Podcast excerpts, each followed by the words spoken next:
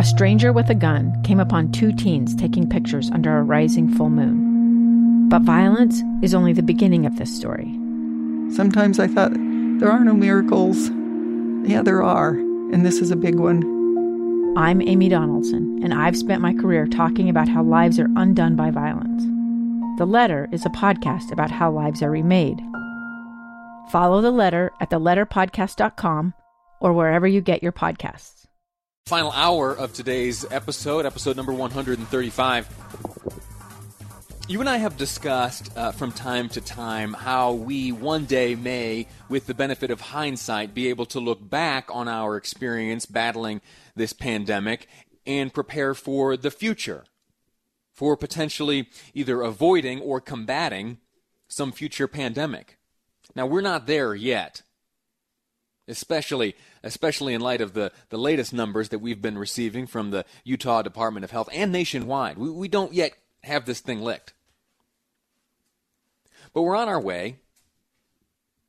Even as we face setbacks, I, I'm confident that we are on our way.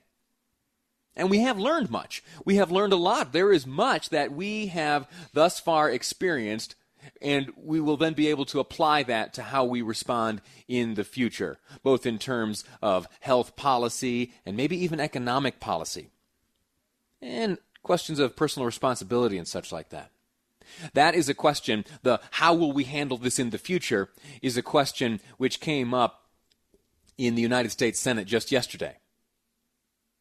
There was a, a health committee hearing, uh, which was participated in by uh, U.S. Senator Mitt Romney. You, uh, I'm sure, are familiar with Mr. Romney. The title of the hearing was COVID 19 Lessons Learned to Prepare for the Next Pandemic. Hearings like this uh, are typically a question and answer affair where the senators will sit up in their uh, very important uh, dais and look down at uh, the, the various witnesses. Yesterday, four such witnesses participated, including, including former Governor Mike Leavitt also former Secretary of Health and Human Services under the George W. Bush administration. And there was occasion for Senator Romney to question former Secretary Leavitt about what we have observed today and how it might inform our behavior in the future should we face a pandemic later on down the road. Senator Romney started off the hearing by describing his relationship with Leavitt. Mike is actually the one who is most responsible for freeing me from the golden chains of the private sector. Uh, he got me to leave my uh, my position at Bain Capital and to come out and help run the Olympic Winter Games of 2002 in Salt Lake City. Uh, uh, as such, he was my boss. He was the governor of the state of Utah at the time, uh, and we became since then uh, dear friends. So that's the relationship. Now, Senator Romney explains Leavitt's background. In the Bush administration, he served as administrator of the EPA and then for several years as the Secretary of Health and Human Services. One of his priorities was to focus on pandemic preparation. He secured some $7 billion in funding with the administration, through the administration and Congress to uh, prepare for pandemics. Uh, since leaving government, he has founded a firm called Leavitt Partners. It is the premier healthcare consulting firm in the country with hundreds of employees in it under his management, as well as a private equity firm that he has built. Uh, it's an extraordinary record, and he continues to contribute to our country. All right, so very impressive resume. The stage is set. Now, what happens in this hearing of yesterday is uh, Secretary Leavitt discusses summits, various summits he's participated in after the outbreak of the bird flu. Le- Leavitt spent three years working with governors and individuals at the federal level and others on a series of, get this, 54 pandemic summits. So that's where you get a bunch of smart people together, you share your ideas, and you ultimately come up with uh, plans and protocols to apply to the future. Here is Secretary Leavitt discussing what he learned from those summits. Pandemics happen. They're a biologic fact and a certainty.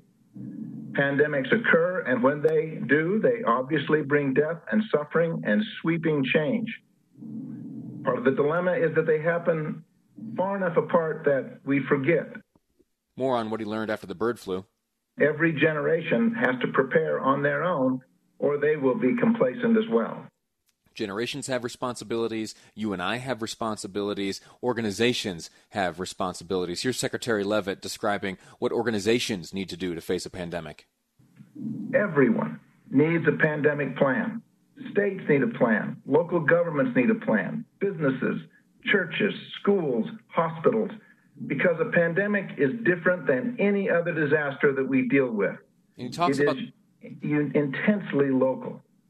he talks about the steps on what those plans should look like. First, the need to clarify roles between states and national governments in advance. Second, having a vaccine is critical, but it's only the beginning. While we have manufacturing capability, fill, finish, and distribution priorities will inevitably be a problem, and they still need planning. Third, providing situational awareness is a critical role of the federal government and principally CDC. The disease gathering, inform- information gathering capability of the federal government needs investment and it needs modernization. And lastly, I'll echo what my colleagues have said pandemic preparation requires investment every year. Secretary Leavitt had a fascinating quote later on in the in this hearing, in this back and forth between himself and Senator Romney and the other participating senators. He said that everything we do before a pandemic will seem alarmist. Everything we do after a pandemic will seem inadequate. This is the dilemma we face, but if but it should not stop us from doing what we can to prepare. He then outlined what would happen if states don't have a plan. Any state or any community that fails to plan, thinking that somehow the federal government will ride to its rescue, will be tragically mistaken. Not because the federal government lacks the will, not because it lacks the wallet, but because the federal response uh, uh, uh, plan is based on focusing primarily on localized disasters. He spoke more on how the federal government responds in a disaster. In a terrorist event like 9 11 or a natural disaster like Katrina, the federal government's response is to call on unaffected states to send people and equipment to the disaster area. In a pandemic, those resources are to a large degree unavailable because they're needed at home. So that's the, the hearing. That's the witness testimony delivered by Secretary Leavitt, as he addressed the United States Senate yesterday. And if you paid attention to that uh, that second to last clip there, where he talked about what happens if the states don't have a plan, uh, it, it, it sounds dire. It, it sounds very dire. It's important for states to have a plan, and I, you know, regardless of what you feel about politics or this or that, I do know that the pressure on Governor Herbert and his task force, and uh, even on Dr. Dunn and uh, Major General Burton and all those who are making policy decisions, be those right decisions or wrong decisions, I know the pressure is high. And that doesn't excuse uh, any missteps, but uh, it does help us to understand the uh, the important nature and the gravity of the decisions that they are making because as secretary Leavitt here described the federal government's plan is pretty reliant on the strength and resilience of the states it's not an overstatement to say we're on our own here.